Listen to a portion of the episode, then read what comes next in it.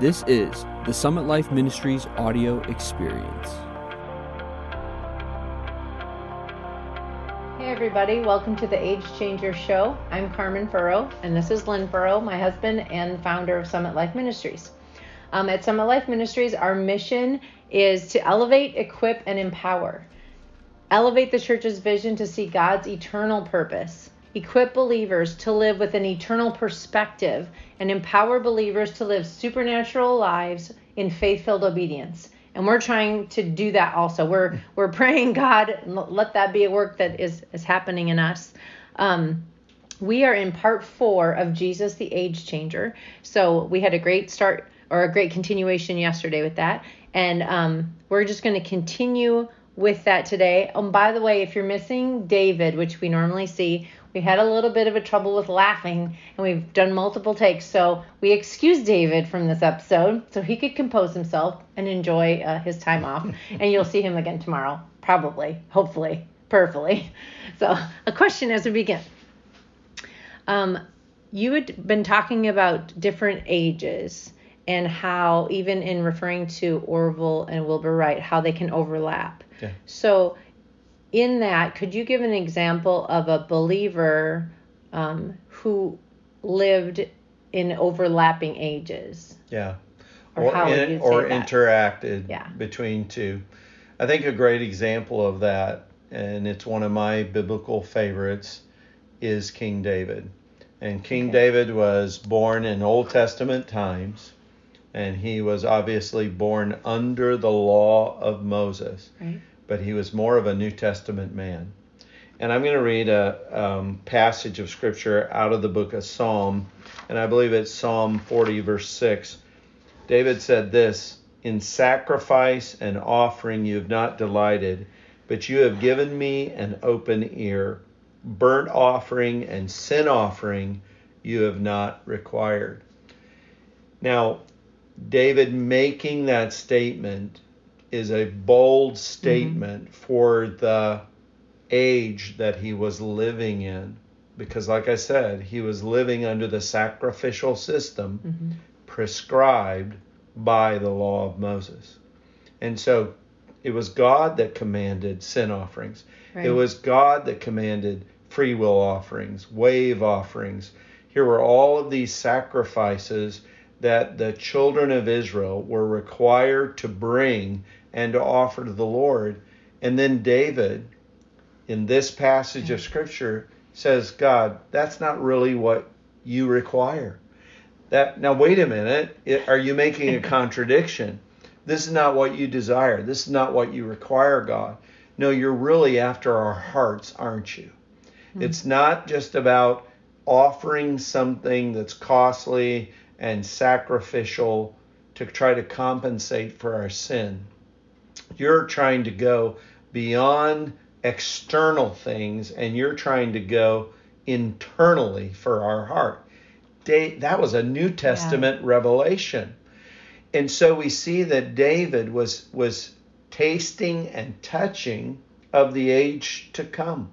He was seeing that God was going to change the nature of how he was interacting and relating to men that was going to be based upon not outward external performance, but upon an internal reality, revelation, and relationship that God would interact with us as friends in a deep, intimate relationship.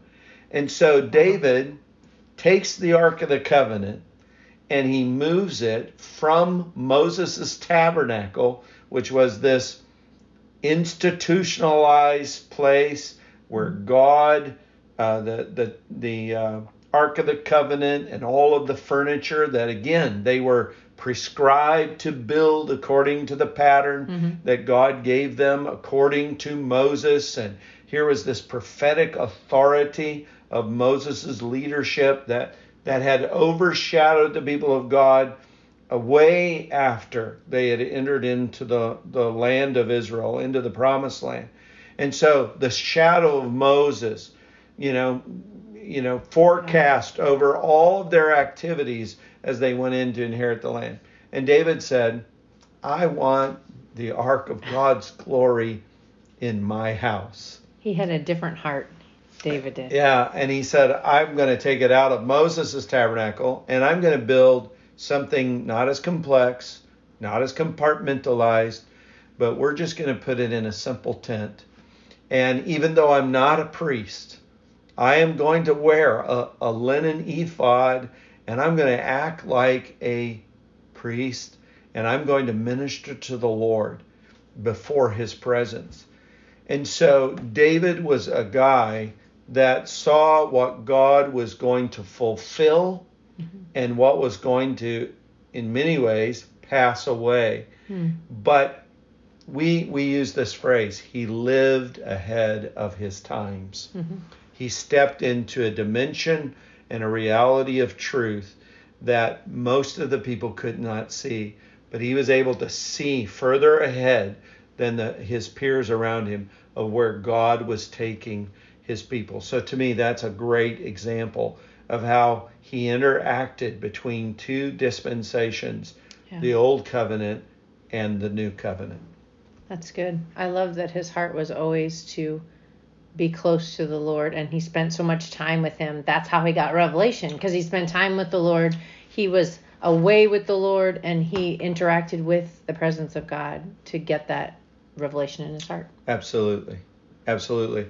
And one final thought in the book of Acts, uh, there was this um, council that came together, the Jerusalem Council, and there were elders and apostles and and the people of God, and they were trying to decide what do we do with all of these Gentiles that are coming to the gospel, coming to faith because of the preaching of the gospel.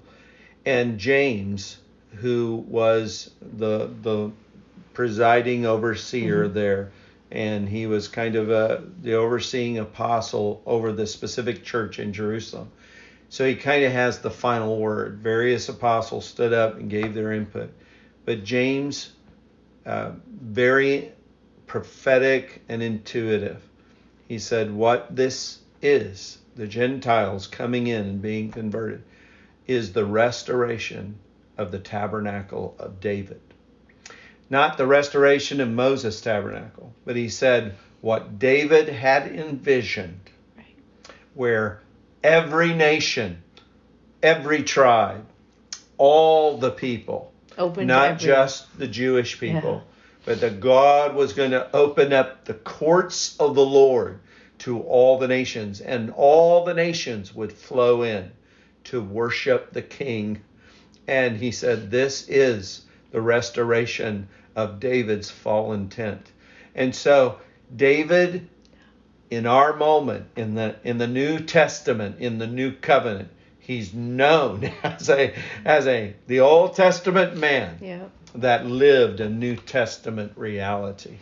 And so that's how we can interact. Ages overlap, and we are called to be people that are tasting of the, the coming right. age when the kingdom is consummated, uh, tasting of the power and the authority of it, and embodying what is coming. And that's where we want to focus uh, the teaching today. Sorry, I didn't mean to sidetrack you. Whenever I just get impacted whenever we talk about that the the door is open to the Gentiles, who we were, who we get to be invited in, and then become a part of the people of God and that the way is open and that David had that heart and we can cry out for that same heart to know the Lord and to be accepted by him. So. That's right. Well, I want to go back and I want to talk about an example that I used in an episode, uh, and I whether it was two episodes ago or three, but we just talked about uh, a scientific term called an event horizon. And the reason why I want to bring up this example again is because we have a choice in which age we're going to live from. Mm. And so scientists and astrophysicists, you know, with the Hubble telescope and some of the instruments now that we use to observe space, we can see, you know, black holes we know they exist now, and they are dark matter, and they are so dense. That matter is so dense that objects that get close to it, the gravitational pull of those black holes begin to pull everything that comes within that gravitational pull into it, and it just kind of swallows uh, it up. And so, if we are going to be a people that allow what Jesus did for us in judging Satan's order and arrangement of authority, what we refer to the old order, the old age, if we're going to allow the the finished work of the cross and what Jesus did in the cross and what he demonstrated through the power of the resurrection and what the significance of his ascension is if we're going to have that impact our lives today to allow us to become age changers right. and to experience touching and tasting of the powers of the age to come we cannot view these events simply as history. Okay, what do you mean? We must interact with them in an experiential revelation because we talked about how an event horizon begins to pull, you know, the black hole begins to pull everything into its gravitational pull. Well, the only way that that happens is something has to have close proximity to it. Right. Yet scientists can observe these things billions, millions of miles away through a telescope, and they're not affected by the gravitational pull of that, oh. uh, uh, you know, dark matter as it begins to swallow up galaxies mm-hmm. and stars. And so I find that believers, many times, we want to view the cross, the resurrection, the ascension, mm. this world changing spiritual event, these, the sequence of events right. that change the age, we like to view it as a footnote of history. And we go, yeah, Jesus died. Jesus died for my sins. Yeah, Jesus raised from the dead. Yeah, Jesus ascended. And we we use the, you know, phraseology, the vernacular, uh, and and we we footnote it. Yeah, that's been done, but we don't get close enough to the event, mm. interact with it, meditate, mm-hmm. contemplate, go deep on the significance, the spiritual significance of these events, and then how these events create experience for us. Mm-hmm you know that Charles Spurgeon is one of my favorite preachers. And he said to the believers that he uh, was pastoring in the middle of the 19th century, he was preaching on the cross, and one of the phrases that he uh, shared often was he said, Abide hard at the cross. Now, that's kind of a strange uh, sentence, a, a, strange way to put it. But what he was saying is don't just glance, yeah. don't just occasionally remember, you stay at the foot of the cross. Paul said the same thing to believers in Philippians chapter 3.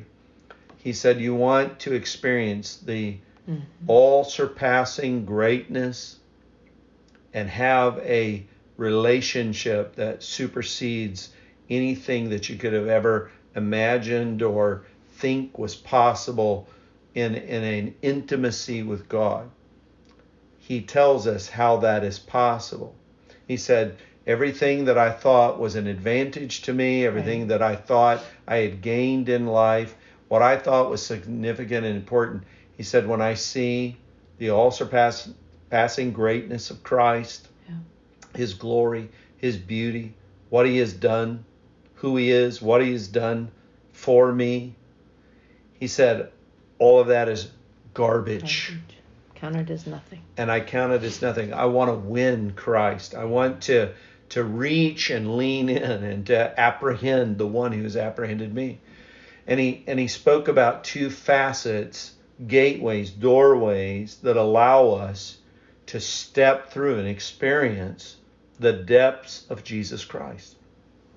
One of them he said he said we must know him in the fellowship of his mm-hmm. sufferings. Mm-hmm. Now, as a young uh, believer, and and you know that one of the main purposes of why we've launched Summit Life Ministries is because I see a ten uh, a trend and a tendency in the life of the church now right. to take the truth of God and we like to put ourselves in the center of God's universe yeah.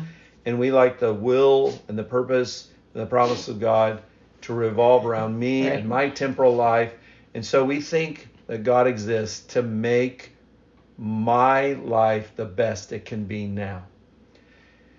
And I, I want to challenge mm-hmm. believers that we've got to stop man centering, me centering, self centering truth. Truth is from God. It's a revelation of Himself to us. Yeah. No, He is the event horizon. He wants to pull us yeah. into the vortex of His gravitational pull of the revelation of Himself, and that my life becomes hid in Him. I became I, I began to be swallowed up by Christ, and Christ is in God. I just began to be enveloped yeah. by the revelation and the reality of, of who He is. And so when we talk about truths about identity in Christ, it, it's not another identity outside of Christ. Mm-hmm. Christ is our life. Yeah. My identity is Him being conformed and shaped into His image and His likeness. So I have no life outside of Christ. So it's not, I want a little bit of Jesus and Jesus can improve me. Right. No, I must fellowship with Him in His sufferings. And when I do that, it's not about Jesus help me with my problems that I'm enduring and suffering with now. Right. No, this is a revelation of what Jesus did in and through the cross to change me into someone that I could never ever improve myself to be. So you're saying it's not like suffering like hold your breath until you get through this trial and just endure it and get to the other side of it. God is using the suffering for change. There's a purpose in the suffering. Right. But Carmen, even greater than that, it's not about Jesus just being my comforter in my troubles. It's about me being, as it were, a time traveler mm. and going back to the foot of the cross and interacting with Jesus in the moment of his suffering. That's mm. why communion is so powerful. Jesus said, Do this in remembrance yeah. of me. Remembrance means a reconstruction. Yeah. So we can have a bad experience in our life and a traumatic experience in our life. And just by recall of the memory, mm-hmm. I can have some of the same emotions and some of the same feelings that I had in the actual moment of trauma. Right. So memories are powerful. Well, Jesus said, Do this in remembrance of me. I want you to reconstruct the event. I want you to enter in and relive this moment with me. And as we do that, as we have koinonia, fellowship with Him in His sufferings, we're going to hear what Jesus said in His final moments on the cross. Mm-hmm. We're going to study His wounds. We're going to see that every wound was intentional. It was not random that He would be crowned with thorns. Yeah. No, we know that a part of the fall was that the earth was cursed, a consequence of Adam and Eve and their rebellion against God. There was going to be an absence of blessing, and sin would have a deep effect on the planet. It would actually transform all of creation. Mm-hmm. And the glory and the beauty and the blessing that God had endowed creation with, that blessing was going to evaporate mm. and it was going to diminish. Because there was no longer a steward with the authority and the glory of God that could continue to cultivate that beauty and glory. And so, what began to happen is that glory was lost, and the creation had an absence of blessing, and a curse began to define what mm-hmm. the earth looked like. And, and God said this He said, In your working of the field, yeah. in your interaction with creation, to cultivate it, to try to get it to be fruitful. He said, by the fruit, uh, by the sweat of your brow, your your labor will intense. But he said, thorns and briars mm-hmm. will infect and invest, uh, or infect and and multiply in the field. Well, Jesus had a crown of thorns placed upon him because he not only bore our sin, but he bore the effect of sin. He bore he the consequence yeah. of sin. He became a curse for us. All of the labor of man that had had now turned away from fruitful uh, productivity. Now his hands are limited in his fruitfulness. Also, his hands are now engaged in sinful activity now God is going to redeem what the hands of man have done. Mm. He's going to his feet were pierced to where our our walk mm-hmm. because we we now had no straight paths for our feet. We were swift to run to mischief and to shed innocent blood. Now the crooked way is going to be made straight and the rough place made plain we know that the Bible intentionally says he took the stripes upon his back so that an entire healing and wholeness can occur. Mm-hmm.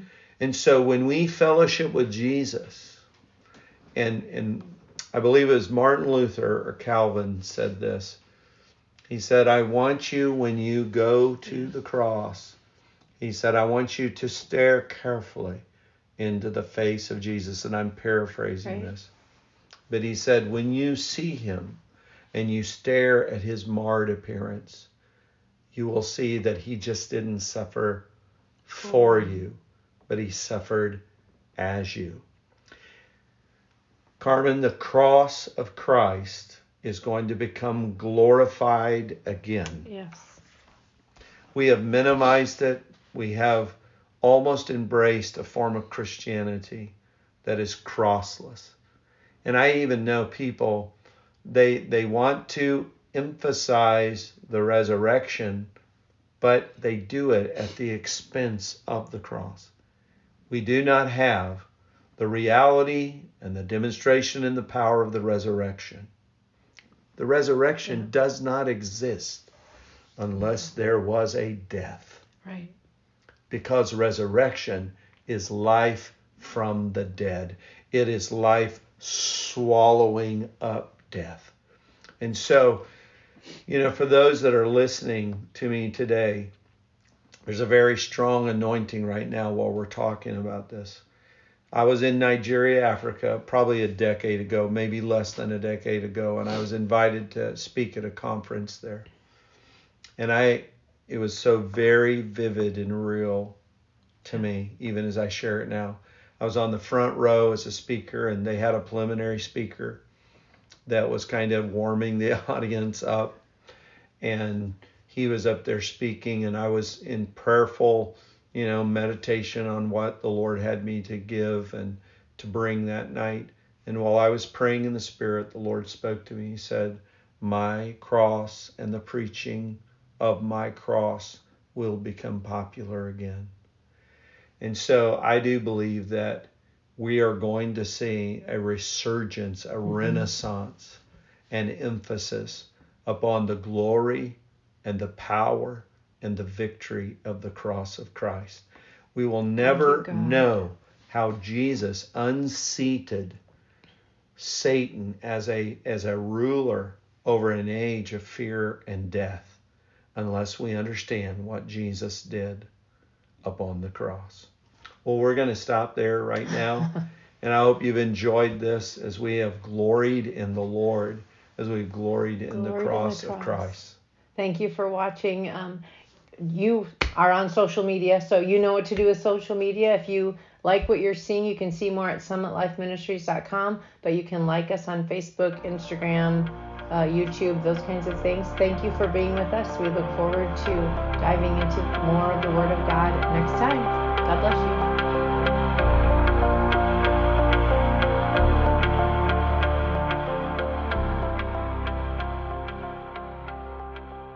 What's up, everybody? This is Josh Furrow from the Summit Life Ministries team. I just wanted to thank you for tuning in to the podcast. Make sure you subscribe, leave us a review, and have a blessed week.